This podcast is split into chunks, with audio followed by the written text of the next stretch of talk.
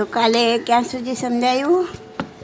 આ કમઠ ગરીબ બ્રાહ્મણનો દીકરો બને છે મા બાપ બચપનમાં મરી જાય છે ને પોતે ગલીમાં ભટકતો ભટકતો શું ભીખ માંગે છે ભિખારી જેવો બની જાય છે. એટલે બધાને કમટ નામ આપી દીધું. હા કર્મહીન એટલે કમઠ નામ આપી દીધું. સરસ યાદ રાખ્યું છે તમે. તમે યાદ રાખો છો ને અને બરાબર રસથી સાંભળો ને એટલે મને કહેવાનું મન થાય. હવે આ કમળ છે ને, આ ભીખ માંગતો હતો. એમાં એકવાર એક સંન્યાસી મળી ગયા. તો સંન્યાસીને પૂછે છે કે, બાબા, આ ધનવાન લોકો રોજ મેવા મિષ્ટાન ખાય છે, મહેલોમાં રહે છે અને હું દાણા દાણા માટે ભટકું છું. છતાં પેટ નથી ભરાતું. એવું કેમ? એવું એ ભી એ કમઠનો જીવ એક સંન્યાસીને પૂછે છે. તો સંન્યાસી કહે છે, આ બધા પુણ્યના ખેલ છે. એ લોકોએ પૂર્વજન્મમાં તપ, જપ, દાન બધું કર્યું છે, એનું ફળ ભોગવે છે. તો કમઠને પણ એમ થાય છે કે હું પણ આ બાબા પાસે સંન્યાસ લઉં અને પોતે પણ તાપસ બની જાય છે. બાબા પાસે દીક્ષા લે છે. આપણી દીક્ષા નહીં, હા અને ગંગા નદીના કિનારા પર તટ પર આવી અને તપ કરવા લાગે છે, તાપસ બને છે? તો આ બાજુ પાર્શ્વકુમાર, એમને જોયું એકવાર કે કેટલા બધા સેંકડો લોકો હા લેડીઝ અને જેન્ટ્સ બધા હાથમાં ફૂલોના ટોપલા ને પ્રસાદ ને આ બધું લઈ અને ગંગા નદીના તટ તરફ જઈ રહ્યા છે. એમને પોતાના રાજમહેલમાંથી જોયું કે બધા લોકો ગંગા નદીના તટ પર ઘણા બધા માણસોના ટોળે ટોળા જઈ રહ્યા છે. એટલે એમણે તપાસ કરાવી કે બધા ક્યાં જાય છે એમ. તો તપાસ કરાવી તો ખબર પડી કે કમઠ નામનો તાપસ પંચાંગમી તપ કરી રહ્યો છે. પંચાંગમી અગ્નિ ચારે બાજુ શું હોય? અગ્નિ અને વચ્ચે બેસીને એ તપ કરતો હોય? તો ગરમી એટલી ચારે બાજુ અગ્નિની વચ્ચે બેસે તો કેટલી બધી ગરમી લાગે ને? ગરમી પણ એ સહન કરીને તપ કરી રહ્યો છે. એટલે લોકોને તેમ થાય ને કે આ કેટલો મહાન કોઈ તપસ્વી આવ્યો છે એમ. અગ્નિની વચ્ચે બેસીને તપ કરે છે.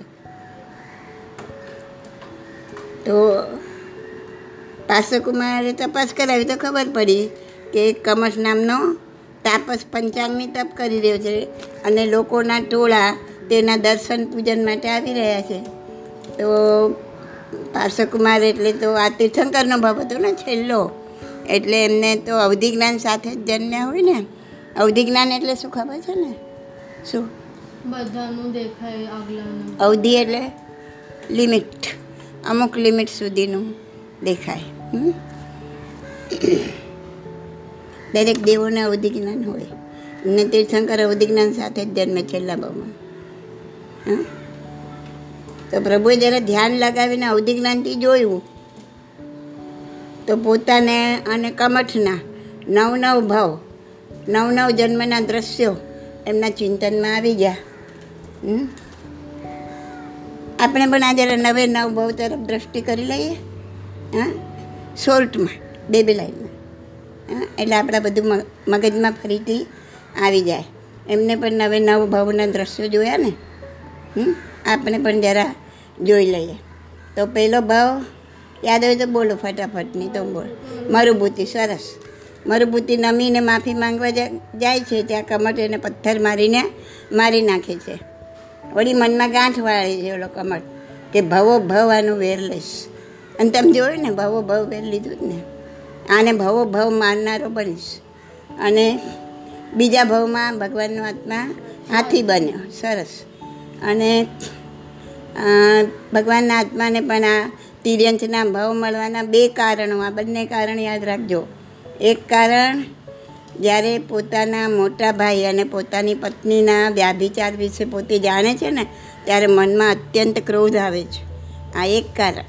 અને બીજું, જ્યારે કમઠ તાપસ પથ્થર ઉચકીને એમને મારે છે ને, ત્યારે મનમાં દ્વેષ ભાવ પેદા થાય છે કે મેં તો આને આની માફી માંગી અને એણે મને આવું કર્યું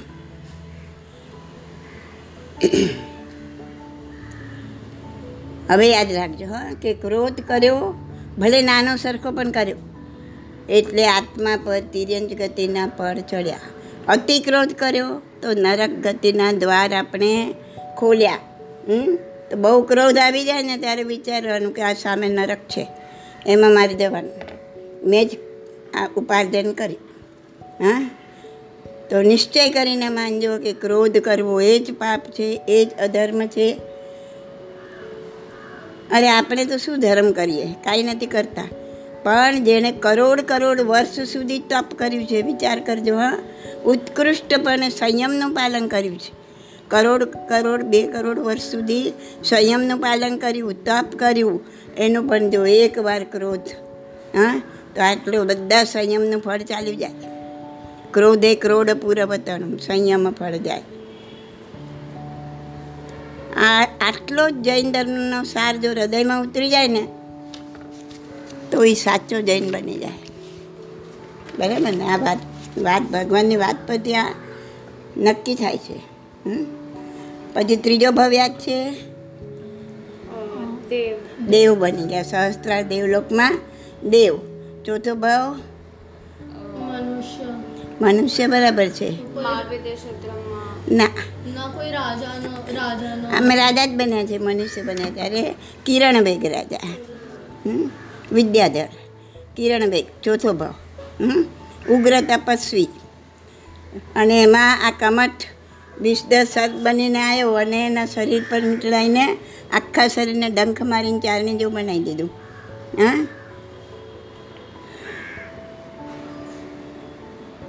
તો એમણે દ્રવ્ય ચારિત્ર ગ્રહણ કરી અને પછી સમ્યક ચારિત્રમાં પોતે સ્થિર થયા. સર્પ ડંખ મારી મારીને શરીર ભલે ચારણી જેવું કરી દો છતાં પણ એક આંગળી પણ એમની હાલતી નથી. કેવી અદ્ભુત ક્ષમતા. કેવું અદ્ભુત સમ્યક ચારિત્ર વર્ષોના વર્ષો સુધી આ સ્થિતિમાં. આ અંતરયાત્રા છે. આ સમ્યક ચારિત્ર છે. આ જ સમ્યક ચારિત્ર મોક્ષ સુધી લઈ જાય છે. મોક્ષ માર્ગમાં ફક્ત દ્રવ્ય ચારિત્રનું મહત્ત્વ શૂન્ય જીરો કાંઈ નહીં? દ્રવ્ય ચારિત્ર એ સમ્યક ચારિત્ર સુધી પહોંચવાનો એક રસ્તો છે. પાંચમો ભાવ? દેવ. બારમા દેવલોકમાં દેવ થયા. છઠ્ઠો ભાવ હા વજ્રનાભ રાજા? દીક્ષા લીધી અને કમઠનો જીવ ભીલ. એ ત્યારે શું બન્યો? ભીલ બન્યો. અને છાતીમાં તીર મારી એમને ઘાયલ કર્યા. જો ભીલને તો કોઈ જ્ઞાન નથી થયું ને કે આજ મારો ભાઈ મારું ભૂતિ છે. હા? પરંતુ ભગવાનને જોતાં જ એને મારવાનું મન થયું ને? આને કહેવાય પૂર્વ જન્મના લેન હમ? આપણી સાથે પણ કોઈ વેરઝેર રાખે, કોઈ ઈર્ષ્યા કરે, કોઈ બોલાવે નહીં. બધાની વચ્ચે ઉતારી પાડે વાત વાતમાં ભયંકર ગુસ્સો કરે. એનું ગમે એટલું કરવા છતાં જસ ના આપે, આવું બધું બને ને? ને તમારે કોઈ વાંક ન હોય છતાં તમને જ ગુનેગાર સાબિત કરે. આવા સંજોગોમાં વિચારવાનું કે મારે કોઈ જન્મના આની સાથે ચોક્કસ વેર છે. આ જન્મમાં મને સમજ મળી છે. હું હૃદયથી ક્ષમા માંગ્યા કરું અને આ વેરને ધોઈ નાખું. આટલું જ વિચારવાનું. આમ કેમ તેમ કેમ કાંઈ જ નહીં? પછી સાતમો ભાવ? દેવ. ગ્રેવેક દેવ. વિમાનમાં દેવ થયા? ગ્રેવે ગ્રેવેક દેવ વિમાનમાં દેવ થયા. પછી આઠમો ભાવ સુવર્ણ ભાવ ચક્રવર્તી બની દીક્ષા લીધી. અને ઓલો શું બન્યો તો ખબર છે? કમર્સ ત્યારે? ના ચંદ્રકમાં તો પછી બની હા, લાયન સાબાસ ખૂંખાર સિંહ. એના રૂપમાં કમઠે એમને ઉપદ્રવ કર્યો. વિચાર કરો. શું આ મુનિમાં પોતાનો બચાવ કરવાની શક્તિ નહોતી. એ વિચાર કરો તમે. હમ? અરે એમની પાસે તો અજબની ધ્યાનની શક્તિ હતી. ફક્ત મનની ધારણા કરે ને તો સિંહ ત્યાં ત્યાં સ્થિર થઈ જાય. પહેલાં જોયું હતું ને પહેલાં પહેલાં ભાવમાં હાથી બનીને આવ્યો અને અમને ધ્યાનની શક્તિથી એને ત્યાં જ થોંભાવી દીધા. બધા હાથીને થોંભાવી દીધા. તો શું આમની પાસે શક્તિ નથી હા? છતાં છતી શક્તિએ પરિસર સહન કર્યા. ક્ષમતામાં રહ્યા તો મુક્તિની કેળીએ પહોંચી શક્યા. હવે તમે મને કહો કે ધર્મ ક્ષમતા ભાવે સહન કરવામાં છે કે બદલો લેવામાં? આપણે તો વાત વાતમાં બદલો લેવાનો વિચાર કરીએ. તમે ને હું બધા, હા? અને નવમો ભાવ? પાછા દેવલોક પ્રાણાંત, દેવલોકમાં દેવ. હવે ઓલા કમઠના ને પોતાના નવે નવ ભાવ ભગવાન જુએ છે ને એટલે હવે ભગવાન વિચારે છે કે અચ્છા આ કમઠ અહીં તાપસ બન્યો છે. ચલો જોઈએ. ઘોડા પર સવાર થઈ ગંગા નદીના તટે પહોંચ્યા. કોણ? પાર્શ્વકુમાર પાર્શ્વનાથ ભગવાન. હમ? ચારે બાજુ મોટા મોટા લાકડા સળગાવી અને તાપસ વચમાં બેઠો છે? અને નગરજનોના તો ટોળે ટોળા ચારે તરફ ઊભા છે. ખૂબ વખાણ કરે છે. કેવો તપ. હા. પાર્શ્વકુમાર પોતાના જ્ઞાન બળથી લાકડામાં બળતો એક નાગ જુએ છે. એક છે, હા. પાર્શ્વકુમાર કમઠને કહે છે કે પંચેન્દ્ર જીવોને હોમીને આ કેવો તપ તું કરે છે? એને પૂછે છે, આ પંચેન્દ્રિય જીવ, એને હોમીને તું આ કેવો તપ કરે છે? એમ. કમઠ માનવા તૈયાર નથી. પાર્શ્વકુમાર એના સેવકને આજ્ઞા કરી, આજ્ઞા કરીને એક લાકડું બહાર કઢાવે છે. લાકડાને ફાડે છે. તેમાંથી અડધો જલેલો નાગ નીકળે છે, તરફડિયા મારે છે. અજ્ઞાન તપ કહેવાય, અજ્ઞાન તપ. તો પાર્શ્વકુમારના કહેવાથી સેવક ત્રણ વાર નૌકાર સંભળાવે છે અને નાગ ક્ષમતાપૂર્વક પીડા સહન કરી પ્રાણનો ત્યાગ કરે છે. એના શરીરમાંથી હલકો નીલો પ્રકાશ ઉપર ઉઠે છે. નાગનો જીવ ધર્મેન્દ્ર બને છે. એ જ ધર્મેન્દ્ર જેને આપણે એમના દિષ્ટાક દેવ તરીકે માનીએ છીએ. આ બધું, આ આજુબાજુ ટોળા વળીને જે માણસો બધા ઊભા હતા ને બધા લોકો એણે જોયું અને એ લોકો કમઠને ધિક્કારવા લાગ્યા. કહે છે કે ધિક્કાર છે તમારે તપને? નાગરાજા ધૂણીમાં બળી રહ્યા છે અને તમને ખબર પણ નથી? તો લોકો જે એના વખાણ કરતા હતા એને થૂથું કરવા લાગ્યા. કમઠને ખૂબ ક્રોધ આવ્યો. ખૂબ જ ક્રોધ આવ્યો. રાજકુમારને કહે છે, તે મારી તપસ્યામાં વિઘ્ન કર્યું છે. અને તેનું ફળ ભોગવવા તૈયાર રહેજે. હું બદલો લઈશ. એમ પગ પછાડતો એ જંગલમાં જતો રહે છે. પછી કેટલાય તપ કરે છે પણ મનમાં શું છે? વેર. વેર ક્રેવ ક્રોધ ને દ્વેષ. મનમાં વેર છે શાબાશ. તો આમ તપ કરતા હોય ને મનમાં ક્રોધ ને વેર ને દ્વેષ હોય તો એ તપને મિથ્યાત્વ તપ કહેવાય. અને મિથ્યાત્વ તપથી કદી પણ મોક્ષની સીડી ચડી શકાય નહીં. આપણે જ્યારે તપ કરીએ ત્યારે વિચારવાનું કે અમારો તપ મિથ્યાત્વ છે કે નહીં? મને ક્રોધ આવે છે, મારે લોકોને બતાવવા માટે તપ કર્યું છે, તપની પાછળનું આપણો આશય શું છે, આપણે શું કરી રહ્યા છે, એ બહુ મહત્ત્વનું છે. એ હું સમજાવીશ તમને કે આપણો અંદરનો જે આશય હોય, એનાથી આપણો અનુબંધ પડે અને આપણે જે બાહ્ય કરી રહ્યા છે, એનાથી આપણો બંધ પડે, શું બંધ છે, શું અનુબંધ છે, એ હું તમને સમજાવીશ. એ સમજવા જેવું છે.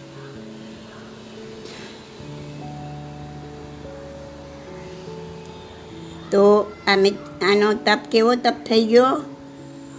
કમઠનો મિથ્યાત્વ તપ.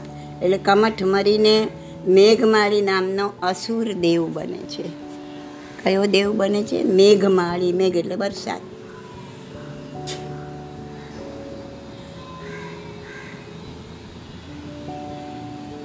હવે આ ઘટના બની નાખી. પા- ઓલો નાગ બળતો કાઢ્યો પછી પાર્શ્વકુમાર વિચારે છે, ચિંતન કરે છે કે ધર્મ પર અજ્ઞાનનું આવરણ છવાઈ ગયું છે. ધર્મ ઉપર બધું અજ્ઞાન આવી ગયું છે? હિંસક યજ્ઞને અજ્ઞાન તપમાં, અજ્ઞાનમાં લોકો, અજ્ઞાન તપમાં હિંસક યજ્ઞમાં લોકો ભટકી રહ્યા છે. એમને સત્ય ધર્મનો માર્ગ બતાવવો જોઈએ. તેમણે સંસારનો ત્યાગ કરી દીક્ષા લેવાનો સંકલ્પ કર્યો. એવું નથી એમને કે હા, જો મેં કેવો એને નીચો પાડ્યો, કેવું બધાની વચ્ચે મેં એનું અપમાન, લોકો બી એનું અપમાન કરવા લાગ્યા. મારું કેટલું સારું દેખાયું? નહીં નથિંગ એક અંશ માત્ર પણ નહીં. ઉપરથી એ લોકો માટેની ચિંતવન કરે છે કે હો હો આવો બધો અધર્મ ફેલાઈ ગયો છે. અને અજ્ઞાન તપ લોકો કરી રહ્યા છે તો મારે આ હવે ધર્મનું પ્રવર્તન કરવું જોઈએ. હમ, સત્ય ધર્મનો માર્ગ લોકોને બતાવવો જોઈએ. અને તેમણે સંસારનો ત્યાગ કરીને દીક્ષા લેવાનું નક્કી કર્યું. બ્રહ્મલોક નામના પાંચમા દેવલોકમાંથી નવ લોકાંતિક દેવોએ આવીને ભગવાનને પ્રાર્થના કરી. કે હે પ્રભુ, ધર્મ તીર્થનું પ્રવર્તન કરો. કોણે પ્રાર્થના કરી આવીને? ભગવાનને? લોકાંતિક દેવોએ. મેં તમને એકવાર સમજાવેલું છે. કોઈ પણ તીર્થંકર એમને જ્યારે દીક્ષા લેવાનો સમય આવે, ત્યારે એવો એક રિવાજ છે, એક વ્યવહાર છે કે લોકાંતિક દેવો આવી અને ભગવાનને પ્રાર્થના કરે, વિનંતી કરે કે હે ભગવાન આપ હવે દીક્ષા લઈ ધર્મનું પ્રવર્તન કરો. કોઈ પણ તીર્થંકર હોય. એટલે એવું નથી કે આ લોકાંતિક દેવો આવીને કે એટલે જ ભગવાન દીક્ષા લે, પણ આ એક રિવાજ છે. આ રીતે કહેવાનો એક રિવાજ છે, એક વ્યવહાર છે. પછી ભગવાને દરરોજની એક કરોડ સાડા આઠ એક કરોડ અને આઠ લાખ સુવર્ણ મુદ્રાઓનું દાન કરે છે ભગવાન. આપણે જેના પ્રતિક રૂપે જે વર્ષીદાન કરીએ છીએ ને, ભગવાન દીક્ષા લેવાના હોય, એની પહેલાં દરરોજ એક કરોડ આઠ લાખ સુવર્ણ મુદ્રાઓનું દાન કરે. આમ એક વર્ષમાં ત્રણસો અઠ્યાસી કરોડ એંસી લાખ સુવર્ણ મુદ્રાઓ દાનમાં આપે? એની પ્રતિકૃતિ આજે આપણે વર્ષીદાનનો વરઘોડો કાઢીને કરીએ છીએ. પોષ, વદ, અગિયારસ. હજારો દેવ, રાજાઓ બધા આશ્રમ પદ ઉદ્યાનમાં ભેગા થયા છે. પાર્શ્વકુમાર પોતાના દિવ્ય વસ્ત્રો તથા આભૂષણ ઉતારે છે ત્યારે ઇન્દ્ર હાજર હોય, શકેન્દ્ર? અને રત્ન સાલ હોય ને, રત્નની સાલ, એની અંદર એ એમના વસ્ત્રો, એમના આભૂષણ એ બધું ઇન્દ્ર ગ્રહણ કરે. ઇન્દ્રે પોતાના પ્રભુના ઇન્દ્રે પ્રભુના શરીર પર દેવ દૃશ્ય વસ્ત્ર નાખે છે. ભગવાન પોતાના વસ્ત્રો ઉતારે છે અને ઇન્દ્ર એમના ખભા પર દેવ દૃશ્ય વસ્ત્ર, એટલે કે એવું વસ્ત્ર કે જે ખાલી દેવો જ જોઈ શકે. મનુષ્યને એમ લાગે કે કંઈ વસ્ત્ર નથી, પણ છતાં ભગવાનની નગ્નતા દેખાય ને એ દેવ દૃશ્ય વસ્ત્રથી ભગવાનનું શરીર ઢંકાઈ જાય? પીળા કેસરિયા રંગનો દુપટ્ટો એ નાખે છે. એના પછી કદાચ આ બધા સાધુઓ કેસરી રંગના કપડાં પહેરતા, સાધુઓ બીજા ધર્મના, બૌદ્ધ ધર્મના બધા થયા હોય એવું બની શકે. બુદ્ધ ભગવાન પોતે પાર્શનાથ ભગવાન જોડે દીક્ષા લીધેલી. બૌદ્ધ ધર્મના જે માને છે લોકો બુદ્ધ ભગવાનને, એમને પાર્શનાથ ભગવાન જોડે દીક્ષા લીધેલી. એમનું નામ પણ મને યાદ હતું, હું કહીશ પછી. એનું શું નામ હતું એવી હા? ના ના, દીક્ષા લીધા પછી. અને ભગવાન દીક્ષા લે ને ત્યારે કોઈ એમના એમના ગુરુ મહારાજ ના હોય. એ સિદ્ધ ભગવંતોનો નામ લઈ સિદ્ધ ભગવંતો નમસ્કાર કરી નમો સિદ્ધસ્સ નમો સિદ્ધસ્સ બોલીને પોતાનો લોચ કરે. નમો સિદ્ધાણમ નમો સિદ્ધસ્સ હા? એમ બોલીને પોતે દીક્ષા ગ્રહણ કરે. અને પાર્શનાથ ભગવાનની સાથે બીજા ત્રણસો મનુષ્યોએ દીક્ષા લીધી. કેટલા ત્રણસો મનુષ્યોએ. તો જે પણ બધા ગંધર હોય ભગવાનના બધા જ મોક્ષે જાય ભગવાન સાથે? ગણધર બધા મોક્ષે જાય. ગણધર આ ત્રણસો જે ગણધર ના હોય ભગવાનના તો નવ આઠ કે દસ ગણધર હતા. આ બદલા આટલા બધા ત્રણસો પુરુષોએ દીક્ષા લીધી પછી એ- લોકો બીજા ભાવે જાય કે કોઈ એના પછીના ભાવે ક્યારે બી મોક્ષે જાય. પણ ગંધર તો બધા મોક્ષે જ જાય. જે લોકો ભગવાન સાથે દીક્ષા લે લોકો બધા મોક્ષે જાય. એવું સો ટકા ના કહી શકાય. વહેલા મોડા જાય ખરા. હંડ્રેડ પર્સન્ટ ના કહી શકાય. કોઈ જીવનું શું છે એ રીતના. તો જે ગૌતમ બુદ્ધ છે એ પણ મોક્ષમાં જ ગયા ગયા નથી હજી મને નવ નવાન ટકા મને એવું યાદ છે કે હવે જશે મેં કાલે પણ પૂછ્યું હતું પણ મને હજી સમજ નહીં પડી. તો કમટ જે કમટનો જે જીવ છે હજી પણ ફરિયાદ રાખે છે? હા હજી ફરે છે. હજી ફરે છે. હજી ઘણા ઘણા અનંત અનંતા વર્ષો સુધી ફરશે પછી એનો ઉદ્ધાર થશે. મતલબ મેં મોક્ષે તો જવાનો જ છે મોક્ષની ખબર નથી. એનો ઉદ્ધાર થશે એમ વાંચ્યું છે. પણ સો ટકા શું છે એ આપણને નથી ખબર. અને ઘણા વર્ષો થઈ જાય ને પછી થોડી વાતો પણ બદલાઈ જાય. તમે એક વીસ જણા ગોળમાં બેઠા હોય ને પહેલાંના કાનમાં કંઈ ધીમેથી તમે એક વાક્ય લાંબુ કહો ને એ બીજાને કે ત્રીજાને કે ચોથાને કે એમ પચીસમાં પાછા આવતા આવતા આખું વાક્ય બદલાઈ ગયું હોય સેન્ટેન્સ એવું જ આ બધી વાતોનું થાય કે જે વાર્તાઓ છે એમાં થોડું થોડું કંઈક બદલાઈ ગયું હોય. હવે ભગવાનનું જ કોને કોઈ પંથ માને છે એમના આઠ ગણતર હતા કોઈ પંથ માને છે એમના દસ ગણતર હતા. એટલે આવું બધું થવાનું. આપણે તો મૂળ સિદ્ધાંતને પકડવાનો. મૂળ સિદ્ધાંત આ જ છે. હિંસા નહીં કરો ચોરી નહીં કરો ક્રોધ નહીં કરો પાપમાંથી પાછા હટો. આ બધા મેઇન સિદ્ધાંત છે. તમે કીધું કે જે લાકડામાંથી એક જ સર્પ નીકળ્યો અને ધર્મેન્દ્ર દેવ પદ્માવતી માતા. પદ્માવતી માતાને જીવ ગમે ત્યાંથી એમને ધર્મેન્દ્રની પત્ની તરીકે દેવલોકમાં ઉત્પન્ન થયા હશે, કદાચ. એટલે ઘણા એમ કે છે વાર્તામાં કે નાગ નાગણીની જોડ ઉગાડી એવું કંઈક સ્તવનમાં કે ક્યાંક બી આવે છે. અને ક્યાંક એવું આવે છે કે નાગ નાગણીની જોડ નથી, એક નાગ જ હતા, જે હોય તે. એની જીવ એ જ મેં તમને કીધું કે આ વાર્તાઓ બદલાતી જાય. થોડુંક થોડુંક ચેન્જ આવી જાય. મૂળ આખી આખી વાત ને બદલાય, પણ થોડું એમાં ચેન્જ આવી જાય. કોઈ આમ સમજ્યું હોય, કોઈ આમ સમજ્યું હોય.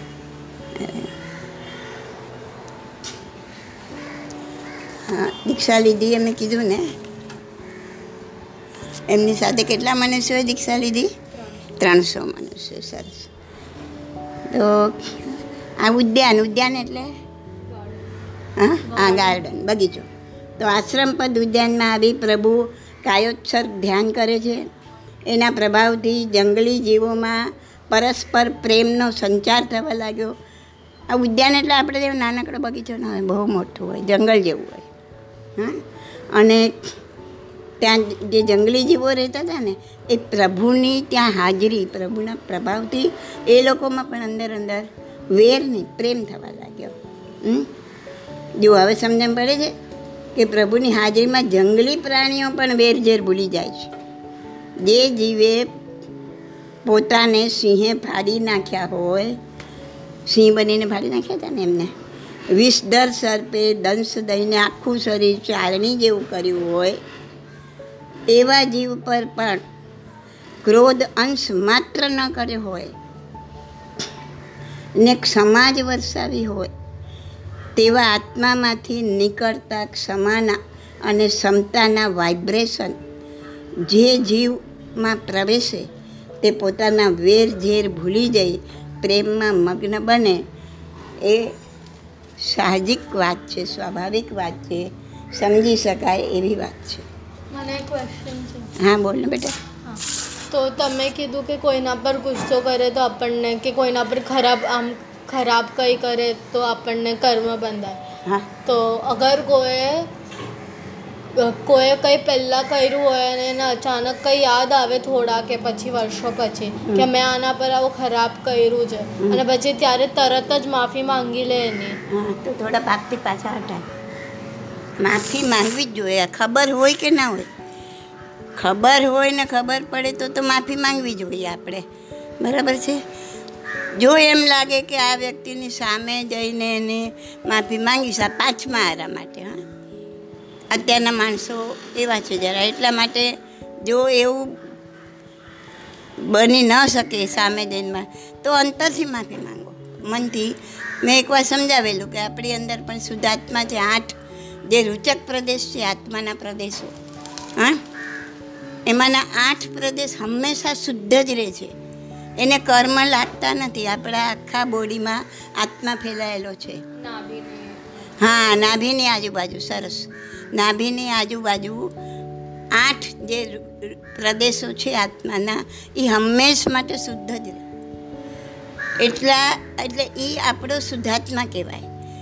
એ જેવા શુદ્ધ છે ને કેવા શુદ્ધ છે? શુદ્ધ ભગવંતના જેવા શુદ્ધ છે કર્મલેશ કર્મ વગરના આત્મા પ્રદેશો એમના બધા આત્મા પ્રદેશો કર્મલેશ થઈ ગયા છે. પણ આપણામાં પણ આઠ પ્રદેશો હંમેશા કર્મ વગરના હોય, શુદ્ધ હોય, હા? અને સામેલી વ્યક્તિમાં પણ હોય. દરેક જીવ માત્રમાં હોય. દરેક જીવ માત્રમાં આઠ શુદ્ધ પ્રદેશ હોય. અને એમાં જ શક્તિ છે. એ શુદ્ધ પ્રદેશો, એને કહીએ છીએ આપણે શુદ્ધાત્મા. તો મારામાં રહેલા શુદ્ધાત્માની સાક્ષીએ હું આ ક્રિસા કે આ શું નામ ધ્રિતિ એને, એની અંદર રહેલા શુદ્ધાત્માની હું ક્ષમા માગું છું. મેં એ આત્માને ક્યારે પણ, કોઈ પણ ભાવમાં દુઃખ પહોંચાડ્યું હોય, તકલીફ આપી હોય, મન વચનને કાયાથી, તો હું એની ક્ષમા માગું છું. એ રટણ ચાલુ કરો મનમાં. એ ભાવ ચાલુ કરી દો. તો એ કરતાં કરતાં એનામાં પણ શુદ્ધાત્મા છે. તો તમારો શુદ્ધાત્મા એના શુદ્ધાત્માને આ સંદેશ પહોંચાડી દેશે. પછી એ અત્યારે અહીંયા હયાત હોય કે ના હોય? હા? હવે મારી માતા છે તે અત્યારે અહીં હયાત નથી. પણ હું એના શુદ્ધાત્માને મારા શુદ્ધાત્માની સાક્ષી ક્ષમા માગું, તો મારો શુદ્ધાત્મા એના શુદ્ધાત્મા જ્યાં પણ હશે એને પહોંચાડી દેશે. બટ આપણને ખબર ન હોય. હમણાં જેટલા બધા હું જેમને ઓળખું છું મેં એ લોકોની માફી માંગી. પણ હું બીજા લોકો જે લોકોને ઓળખી ઓળખતી નથી કોઈ ભાવમાં એ લોકો સાથે કંઈ થયું હોય અને હમણાં એ લોકો મારા સાથે ના તો એ લોકોની માફી માટે આપણે એવું કહીએ કે એ બધાના નામ લીધા કરતાં આપણે એવું કહીએ કે દુનિયામાં જેટલા પણ હોય જે પણ ભાવ જ્યાં પણ હોય એ લોકોની માફી માંગવું બહુ સરસ. સર્વ જીવોની હું. માફી માંગુ છું. પણ જેને તમે જાણો છો, ઓળખો છો, ખબર છે, જેના સંસર્ગમાં આવ્યા છો. તમારા માત, પિતા, આડોશી, પાડોશી, તમારા સગા, વાલા ફ્રેન્ડ સર્કલ જેને જેને તમે જાણો છો, એ બધાને પણ સર્વ જીવોની માફી માંગુ છું, કરીને છોડી દેવાની એ બધાની એક એકને યાદ કરી કરીને તમારે ક્ષમા માંગવાની. હા? ચાલો ને આજે પાંચ જણની માંગી, કાલે બીજા પાંચ જણ એના પાંચ જણ અને એવું નહીં કે એક વખત કહી દીધું ને માફી માંગી. પછી એ રટણ થોડું ચાલવું જોઈએ. જ્યાં સુધી આપણો જીવ શાંત ના થાય. એટલે પછી બીજાને, ત્રીજાને. હા? આટલું નાનું બાળક બી હોય ને ઘરમાં, હજી તો જન્મ્યું છે ઘોડિયામાં સૂતું છે.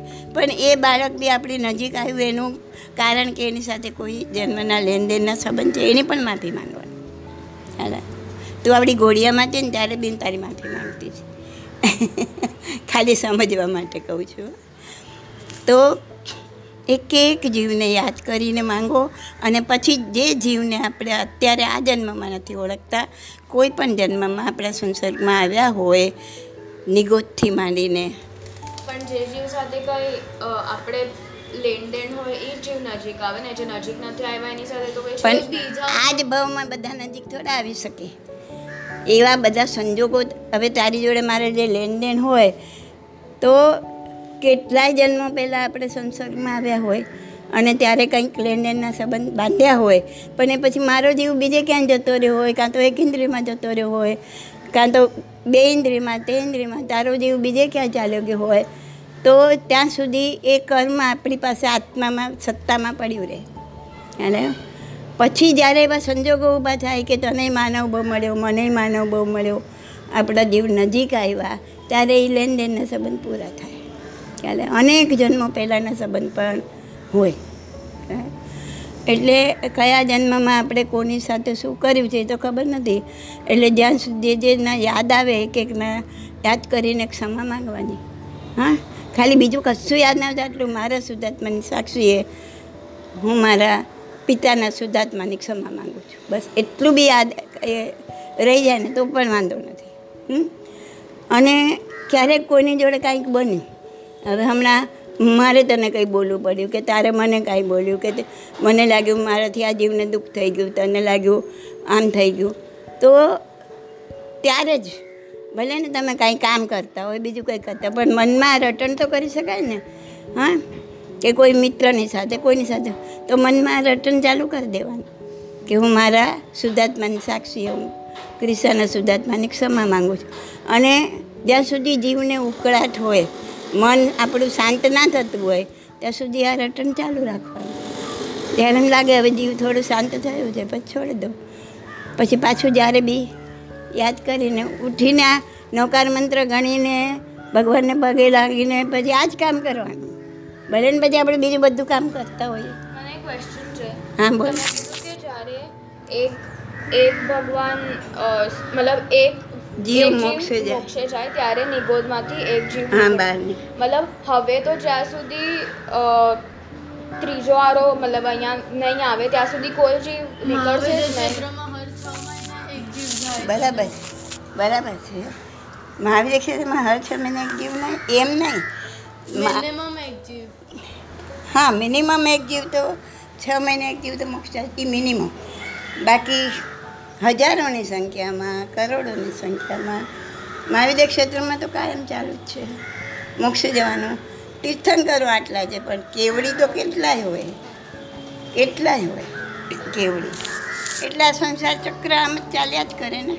કોઈ દિવસે પૂરું થાય જ નહીં. ક્યારે આ સંસારનો ઉચ્છેદ થઈ જશે કે કોઈ જીવ બચશે ને? એવું તો બનવાનું જ નથી. ને એટલા જીવો ઠાંસી ઠાંસીના લોક આખો લોક સમજાય તો ને? લોકમાં એટલા જીવો કે ઠાંસી ઠાંસીને ભરેલા છે કે એક સોયની અણી ખોંચવા જેટલી બી જગ્યા નથી ભલે આપણને આંખેથી દેખાતા નથી. એટલા જીવો ભરેલા છે. એટલે જીવો ખતમ થઈ જશે સંસારનો ઉચ્છેદ થઈ જશે એવું બી બનવાનું નથી. જે આપણા આજે બધા સૂત્ર અને સ્તવનો ને બધું છે એ બધા જે આ આપણા અડધા કાળચક્રમાં લખાયા છે અને તમે કીધું કે છટારાના પહેલા આખું બધું બધું બધું વિચ્છેદ થઈ ગયું. તો પછી જે ફરીથી જે બીજા. કાળમાં એ બધા નવા સૂત્ર ને બધું બનશે કે આ સેમ જ? હા સરસ સરસ સવાલ છે. હા. બાકી બધા સૂત્ર ને બધું? બધા સૂત્રના સિદ્ધાંત હોય અંદર. એ સિદ્ધાંત એના એ જ રહે જે સિદ્ધાંત ભગવાને સમજાવ્યા અહિંસા પરમો ધર્મ જે મોક્ષ છે, જીવ છે, જીવ કર્મનો કરતા છે, કર્મનો ભોગતા છે, આ બધા ધર્મના સિદ્ધાંતો કહેવાય. ખ્યાલ આ શરીર નાશવંત છે, આત્મા અમર છે, આ બધા સિદ્ધાંતો.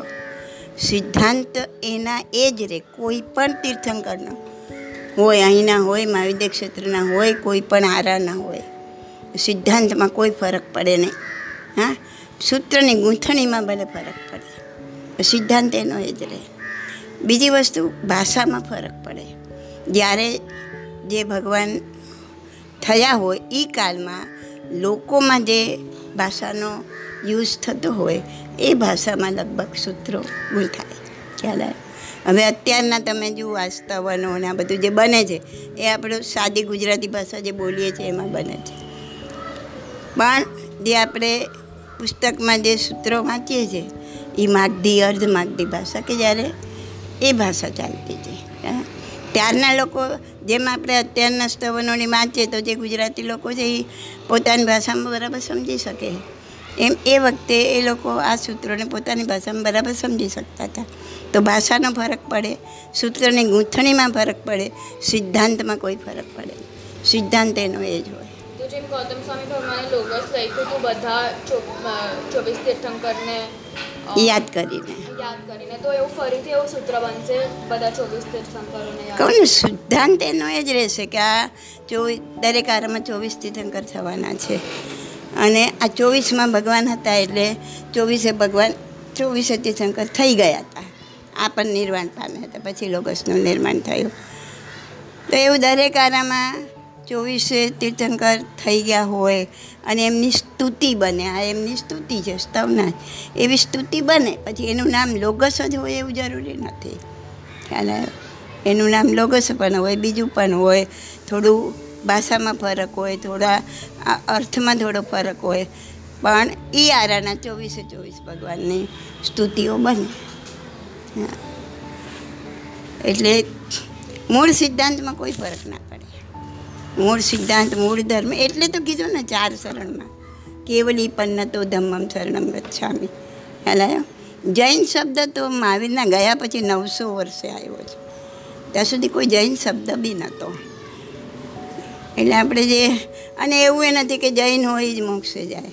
એવું એવું છે જ નહીં. આત્માથી જૈનો, આત્માનો ધર્મ છે.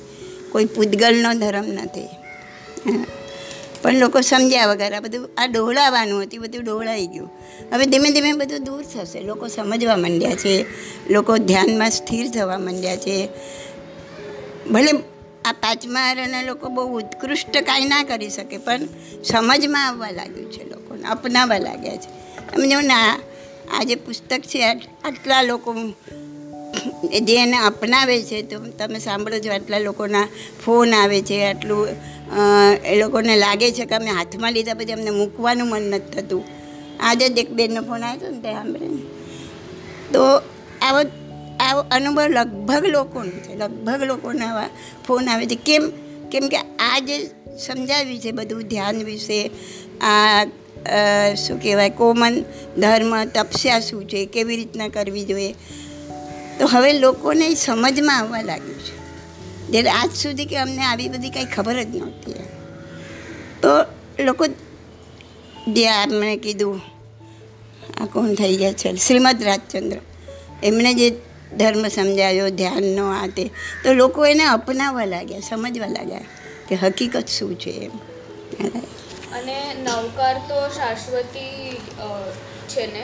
હા શાશ્વત નવકારને કોઈ બનાવી એ છે હવે દરેક પંથવાળા અલગ અલગ નામ આપે છે. એ નામ શું હતું હું ભૂલી ગઈ મને યાદ આવશે હું કહીશ તને. આમે આખો લેખ લખ્યો છે આના પર. તે જે સવાલ કર્યો ને એના પર આખો આર્ટિકલ લખ્યો છે મેં.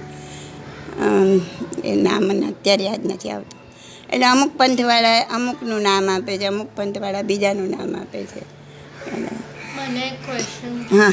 તમે કીધું કે મોક્ષની આમ ઈચ્છા નહીં કરવાની કેમ કે એમાં પણ પુણ્ય પાપ મોક્ષની ઈચ્છા અત્યારે આપણે પાંચમા આરણ લોકોએ કરે. એમ નહીં મતલબ કરતા રહે ને પછી ઈચ્છા જતી રહે. તો કોઈ જાતે જતી રહે. તો કોઈ એવી ઈચ્છા કરે કે મને પુણ્ય પણ નથી જોતા પાપ પણ નથી જોતા. તો પણ એ તો બનવાનું જ નથી ને. એ તો બનવાનું જ નથી. કેમ કે તમે કાંઈ પણ કરો તો સારું કરશો તો પુણ્ય લાગવાનું છે. પુણ્યના કર્મો ખેંચાઈને આવી જશે. તમને જોતા હોય કે ના જોતા હોય? હા? અહીં લોહ ચુંબક પડ્યું હોય અને સામે લોખંડની કણીઓ પડી હોય. તો તમારે એને એમ કેવું નથી પડતું કે હે લોખંડની કણીઓ તું આ લોહ ચુંબકને ચોંટ. એ ચોંટી જ જશે. ના બટ પુણ્ય પાપ જ્યારે ઝીરો થાય ત્યારે આપણે મોક્ષે જઈએ. હા તો એને આપણે જે અત્યાર સુધી લગાડીને આવ્યા છે એને તો ખતમ કરવું પડે ને? નવું નહીં લગાડો તમે. ચાલે. સંકિત પામ્યા પછી નવું નહીં લાગે.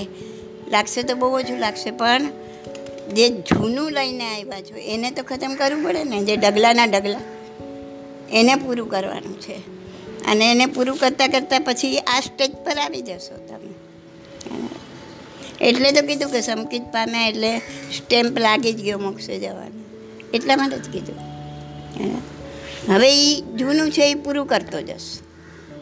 પૂરું કરતો કરતો છૂટી જશે એ આત્મા. હવે એ આત્મા અત્યારે કંઈ ખરાબ કામ બી કરતો હોય.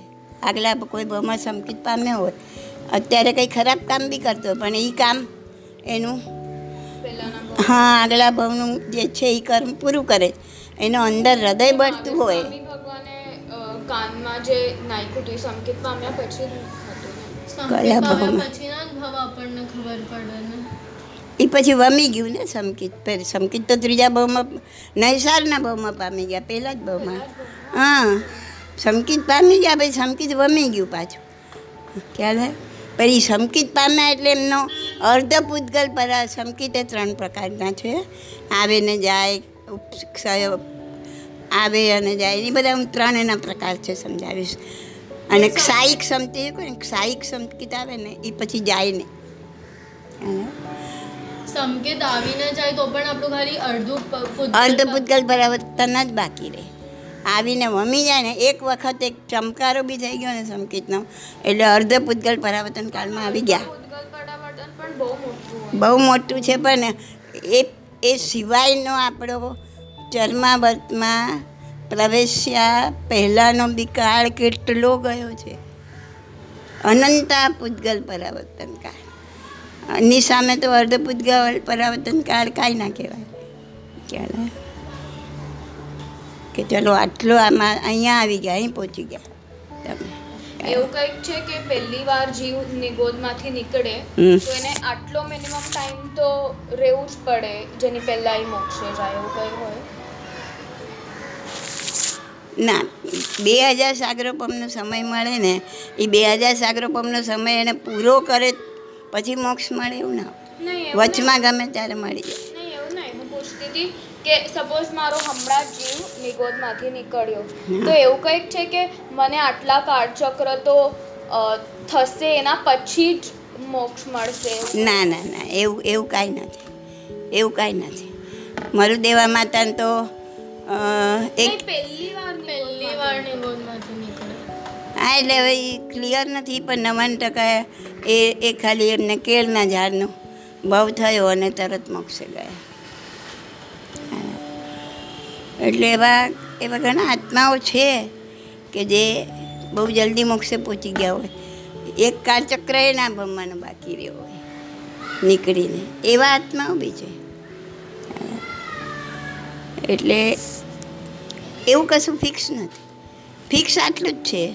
કે સંકિત કોઈ પણ પ્રકારનું સંકિત પામે હું દરેક પ્રકારનું સંકિત સમજાવીશ તો સાયિક સંકિત એટલે કે સંકિત આવ્યા પછી જાય જ નહીં અને આ બધા સંકિત આવીને ભમી પણ જાય આવે અને જાય આવે અને જાય છતાં પણ અર્ધપુદ્ગલ પરાવર્તન કાળ તો નક્કી થઈ જ પછી આપણા પુણ્ય પર જ હોય ને કે કેવું સંકેત મળશે એ બી આપણે જેવું પુણ્ય કર્યું હોય એના પર જ હોય આપણે જેવી કર્મની નિર્જરા કરી એના પર હોય પુણ્યથી સુખ, વૈભવ, સાંસારિક સુખ, દેવલોકનું સુખ, એ બધું મળે.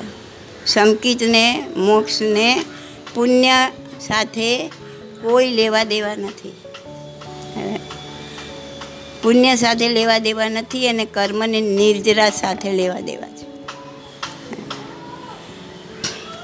એટલે તો એ જ કાર્ય કરવાનું છે કે કર્મની નિર્જરા કરો.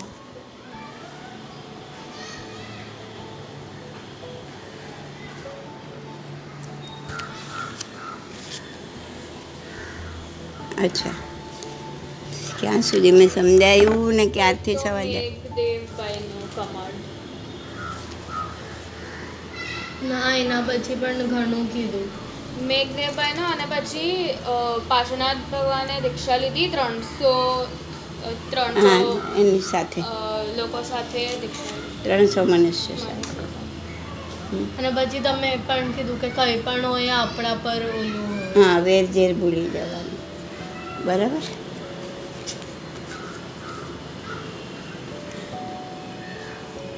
હવે દીક્ષાના દિવસે ભગવાન અઠ્ઠમ તપ લે, ત્રણ દિવસના ઉપવાસ, હા?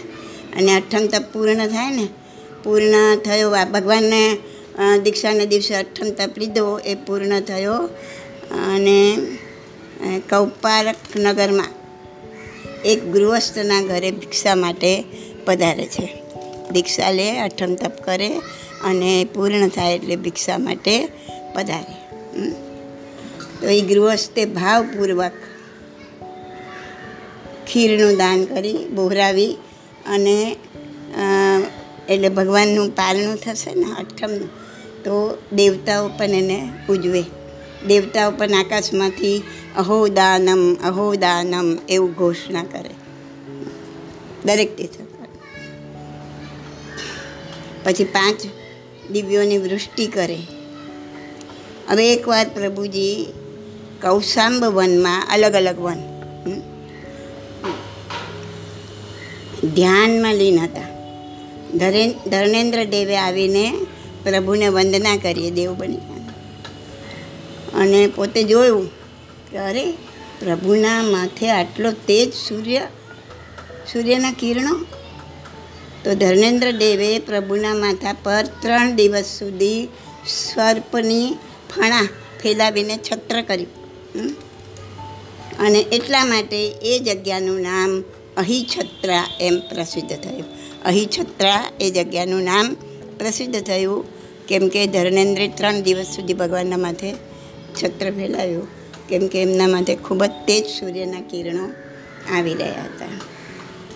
પછી વિહાર કરતાં કરતાં પ્રભુ એક તાપસ આશ્રમની પાસે એક ઝાડની નીચે ધ્યાન મુદ્રામાં હતા. હા? અને પેલા કમઠનો જીવ. શું બન્યો તો? મેઘમાળી દેવ. તો મેઘમાળી દેવ આકાશમાંથી ક્યાંક જઈ રહ્યો હતો. એણે ધ્યાનસ્થ પાસનાથ ભગવાનને જોયા. આવી ગયું વેર મનમાં. અને એમને તો આ દેવ હતો એટલે જ્ઞાન હતું. પણ તમે કીધું કે ભગવાનની આજુબાજુ જે બી હોય એની અંદર બી વેરની ભાવના બધા ભૂલી જાય. તો પશુઓ પ્રાણીઓ મનુષ્યો જે મનુષ્ય મનુષ્યની વચ્ચે મનુષ્ય પ્રાણીની વચ્ચે પ્રાણી પ્રાણીની વચ્ચે જે વેર ભાવના હોય ને એ ભૂલ. હા ટેમ્પરરી અને આ તો આગલા જન્મનું નિકાચિત કરેલું વેર હતું નિયાણું કર્યું. અને નિયાણું કર્યું કહેવાય કે જો મેં મારા તપનું કોઈ ફળ હોય તો હું જન્મો જન્મ આને મારનારો બન જો મારા તપનું કોઈ ફળ હોય તો હું એનો બદલો લઉં. હા, આ નિયાણું કર્યું. ક્યારે બી કોઈ પણ તપ કે કોઈ પણ ધર્મ નિયાણું કરીને કરાય નહીં. જે નિયાણું કરે એનો આત્મા દુર્ગતિમાં પડી જાય. શું? બટ તમે એવું પણ કીધું હતું ને કે તમે એવું કીધું હતું કે કોઈ પણ કર્મ હોય અગર તો મેં મેં કોઈની સાથે કર્મ બાંધ્યા અને પછી હું એમાંથી છૂટી થઈ ગયો બટ એ એમાંથી છૂટો નથી થયો બટ એ તો હું એ કર્મમાં પાછી ના પડું ને? ના તમે છૂટા થઈ ગયા મુક્ત થઈ ગયા હવે એના જે કર્મ બાકી હશે એમાં તમે નિમિત્ત નહીં બનો. હવે એના કોઈ બીજી રીતના ભોગવાશે. અમુક કર્મ કે એના મારી સાથે કોઈ કર્મ હોય બટ એ ત્યાં સુધી તમે છૂટો જ નહીં. એના હોય તમારા હોય ત્યાં સુધી તમે ના છૂટો. તમે તમારા કર્મ એની સાથેના પૂરા થાય પછી જ તમે મુક્ત થાય મેં મારા તરફથી છોડી દીધું બટ એના તરફથી છોડી દીધું પણ જે ભોગવટામાં આવવાનું છે એ તો આવવાનું છે ને. જે ભોગવટા માટેના જે જે નિકાચિત બાંધ્યા છે. નિકાચિત ના હોય છૂટી જાય. નિકાચિત ના હોય તો છૂટી જાય? પણ પાર્શ્વનાથ ભગવાને તો થોડી નિકાચિત કર્મ બાંધ્યા હતા. બાંધ્યા હશે ને? આપણને ક્યાં ખબર છે? એને જ્યારે એના ભાઈનું આ ખબર પડી કે મારી પત્ની સાથે વ્યાભિચાર છે ત્યારે એને કેવો ક્રોધ આવ્યો હશે કેવા નિકાચિત કર્મ બાંધ્યા હશે ત્યારે તો એમને રાજાને ફરિયાદ કરી હશે. અને જ્યારે એના ભાઈનું આવી રીતના બધું થયું ત્યારે પણ એમને થોડીક કદાચ મનમાં શાંતિ બી થઈ. અને પછી એમને એમ થયું કે આને આ રીતના ઓલો જતો રહ્યો અને તાપસ બની ગયો, ત્યારે એને એમ થયું કે સાલું આ મેં ખોટું કર્યું, મારા લીધે થયું. એટલે આ આ સમયમાં એમને કેવા નિકાચિત કર્મ બાંધી લીધા હશે ક્યાં ખબર છે. એટલે એમને છોડી દીધા એટલે એ હવે મુક્ત થવાની રસ્તે આગળ વધ્યા. અને ઓલા એને નથી છોડ્યું, એટલે એ વેર એ નિમિત્ત બનીને આવે છે. વેર લેવા. આમને ભોગવવાના હતા જ એ કર્મો. અને એમાં નિમિત્તા કમઠ બનીને આવે છે કારણ કે એણે સામે એના બદલાની ભાવના ભાવી. શું? તો કમઠ અને પાર્શ્વનાથ ભગવાનના હજી હજી એટલા બધા નિકાચિત કર્મ બંધાઈ ગયા તો પાર્શ્વનાથ ભગવાનનો ભાવ હજી વધતા જ રહે એ સામે રિએક્શન આપે ને પાર્શ્વનાથ ભગવાન તો સામે રિએક્શન આપ્યું. હવે ઓલો સાપ બનીને કે સિંહ બનીને આવ્યો અને એ વખતે એને ઉપાડીને ફેંકી દેવાની તાકાત હતી એનામાં.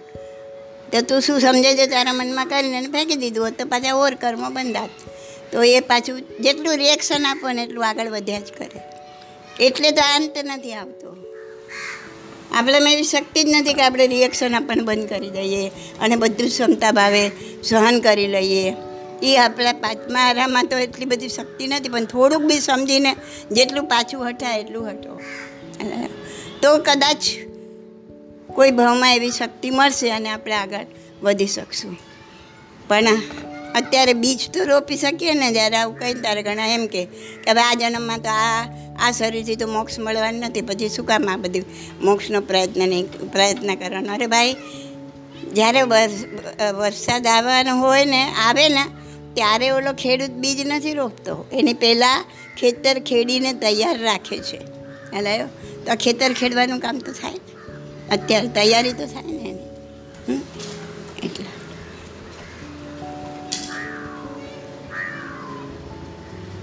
શું કહેતી હતી હું ક્યાં સુધી આવ્યા? હા મેં મારી દેવે પાર્શનાથ ભગવાનને જોયું કે આ તો ધ્યાનમાં ઊભા છે હા? અને પોતાના અવધિજ્ઞાન હતું એટલે અવધિજ્ઞાનથી એ બી જોઈ લીધું. એટલે વેરની ઉગ્ર ભાવના જાગૃત થઈ. આ જ મારો શત્રુ. આગલા જન્મમાં વારંવાર મને કષ્ટ આપ્યું અને મારી દુર્દશા કરી. આજ એનો બરાબર બદલો લઈશ? આજે નવા કર્મ બાંધ્યા. ઓલા કર્મ તો હતા. એ અત્યારે ઉદયમાં આવ્યા અને નવા બાંધ્યા. એને જોતા. મનથી બાંધી દીધા કર્મ. બરાબરનો બદલો લઈશ એનો. અને એને દેવને તો ખબર હોય ને કે તો તીર્થંકરનો જીવ છે. તો બી તો બી તો બી વેર હતું ને. વેર હતું એણે પોતાના માયાબળથી પાંચ, છ કેસરી સિંહોને ઉત્પન્ન કર્યા. ઓલા મેઘમારી દેવે પાંચ, છ સિંહોને ઉત્પન્ન કર્યા અને સિંહોએ ત્રાડ નાખી અને નાખુનોથી ભગવાનના શરીરને ઘાયલ કર્યું. એમની ગર્જનાથી એ પાંચ સિંહોએ એવી ત્રાડ નાખી કે આખું જંગલ કાપી ગયું. મૂળ તો એ પોતે જ હતો ને દેવ જ. એણે જ આ પાંચ રૂપ ધારણ કર્યા પરંતુ ભગવાન તો મૂર્તિની જેમ સ્થિર ઊભા રહ્યા. પાર્શ્વનાથ ભગવાને સિંહને એમના શક્તિથી રોકી પણ અને સમજાવી પણ શકતા હતા અને એનાથી થોડી નવા કર્મ બાંધે. ના બાંધે જ. રિએક્શન આપ્યું ને. અત્યારે ધ્યાનમાં હતા. ધ્યાનમાં એમને ખાલી સ્થિર થઈને પોતાના કર્મો ખપાવવાના હતા. અને જ્યારે એ પોતાના કર્મો ખપાવતા હોય ત્યારે એ એને અત્યારે આ બધું કાર્ય નથી કરવાનું. એમનું કાર્ય હવે એટલું જ બાકી રહ્યું કે લોકોને દેશના આપી અને લોકોને ધર્મ પમાડવા બસ. એ બીજા. પોતાને કેવળ જ્ઞાન થાય એના પછી દેશના દેશના તો કેવળ જ્ઞાન થાય પછી જ આપે, પણ જ્યારે ધ્યાનમાં હોય ને ત્યારે પણ એ પહેલાં એમ કે ને પહેલાં હું તો મેળવું, પછી તમને આપું, બીજાને આપું. અને પોતે એ પણ જાણતા હોય કે આ કમઠના જ બનાવેલા રૂપ છે અને કમઠ અત્યારે કોઈ કશું જ્ઞાન પામી શકે એમ નથી. એટલે ભગવાન તો મૌન જ હોય, બોલે નહીં એમને તો એ બી ખબર હોય કે આ કર્મ મારે ભોગવવાના છે. એટલે એ પોતે એકદમ ક્ષમતા ભાવે કર્મ ભોગવી લે. કારણ કે નિકાચિત હતા અને એને તો જ એ છૂટે કર્મોથી. એને અટકાવી દેતી પોતે ના છૂટી શકે. ચાલો બે હા બોલ. કે જે તીર્થંકરનો જીવ હોય અને જે સિદ્ધ ભગવાન બને તો એમાં કઈ ફરક હોય કે તીર્થંકરનો જીવે વધારે કઈ કર્યું હોય કે સિદ્ધ ભગવાને કઈ ના ના સિદ્ધ બન્યા પછી બધા સરખા. તીર્થંકરનો જીવ જે કંઈ વધારે સુખ સમૃદ્ધિ માન સન્માન ભોગવે છે એ આ સાંસારિક અવસ્થામાં. આ શરીર છોડ્યા પછી ત્યાં તો બધા એક સરખા અશરીરી. હા? અને એવા તીર્થંકર નામકર્મ ઉપાર્જન કર્યું. એટલે આજે સૌથી હાઈએસ્ટ જે એમને આ બધા અતિશયો સમજાય હતા ને એકવાર, એ જે એમને મળવાના હોય મળે જ. એ પણ એક જાતનું ઉત્કૃષ્ટ પુણ્ય આગલા જન્મમાં ઉપાર્જન કર્યું. આનમાં બી આગલા જન્મ જોયા ને આપણે સુવર્ણ બાવું વજ્રના મુનિમાં કેવા ધ્યાનમગ્ન રહ્યા પોતે. તો એ એ જે પુણ્ય ઉપાર્જન થયું એમાં, કર્મની નિર્જરા પણ થઈ અને જોડે જોડે કાંઈક પુણ્ય બી ઉપાર્જન થયું હોય, તો એ બધાનું આ જે ફળ ભોગવવાનું છે, એ ભોગવવાનું જ છે. એ પુણ્ય પણ ખુશ થઈને નથી ભોગવતા. આજે એમના પુણ્ય કર્મ છે, એ આવ્યા તો એ પણ ભોગવી લે છે. ઓલા જે પાપ કર્મ ઉદયમાં આવ્યા છીએ એમને ફાડી ખાધ્યા તો એ પણ એમને ભોગવવાના છે એ ભોગવી લે છે. એટલા માટે એ છૂટે છે. હા? ક્યાંય પણ રિએક્શન આપ્યું કે સિંહને રોકી દીધા સિંહને ઉપદેશ આપે તો પછી નવા કર્મ બનતા તો એવું કેમ કે બધા બધા સિદ્ધ ભગવાનને તીર્થંકર નથી કહેતા કે તીર્થંકરને સિદ્ધ ભગવાન નથી કહેતા? આમ ચોવીસ કેમ કે તીર્થંકર જ એવા છે કે જે તીર્થને પ્રવર્તાવે છે, સંઘની સ્થાપના કરે છે અને દેશના આપે છે લોકોને? અને એમના ગણધરો આ બધી આગમો ગૂંથે છે. આગમોમાં એમની દેશના ગૂંથે. જે એમને એમ કેવડી થાય છે, એ ઘણા તો કેવળ જ્ઞાન થયા પછી મૌનપણે જ ચાલ્યા જાય છે? એટલે આ તીર્થંકર અને ઘણા વિચરે પણ છે. પણ તીર્થંકર દેશના આપીને જેટલા લોકોનો અનંત અનંત લોકોનો ઉદ્ધાર કરે છે અને અનંત અનંત સમય સુધી એમનું આ પાછળના લોકો પણ એ મેળવીને પોતે આગળ વધે. એ કાર્ય ખાલી તીર્થંકરો જ કરે છે. એ કાર્ય આ બીજા કેવડી ભગવંતો એટલું કરી શકતા નથી. બીજા કેવડી ભગવંતો હોય ને એ કદાચ કેવળ પામ્યા પછી વર્ષોના વર્ષો પણ જીવે. હા વિચરે પણ ખરા. થોડો ઘણો ઉપદેશ પણ આપે. પણ જે તીર્થંકર આપે જે દેવો એમનું સંવર્ષણ રચીને દેવ તિર્યંશ મનુષ્ય બધા જ એમના સમર્ષણમાં આવીને પામે. આ બધું ખાલી તીર્થંકરને જ હોય. તીર્થંકર જ કરે. કેવળ જ્ઞાન થાય ત્યારે આકાશવાણી થાય જ ને? દેવદુંદુભી વાગે. દેવદૂત વાગે. એવું ઓકે ચાલો બસ હવે આ જેટલું આજે કર્યું આગળ કાલે કહીશું.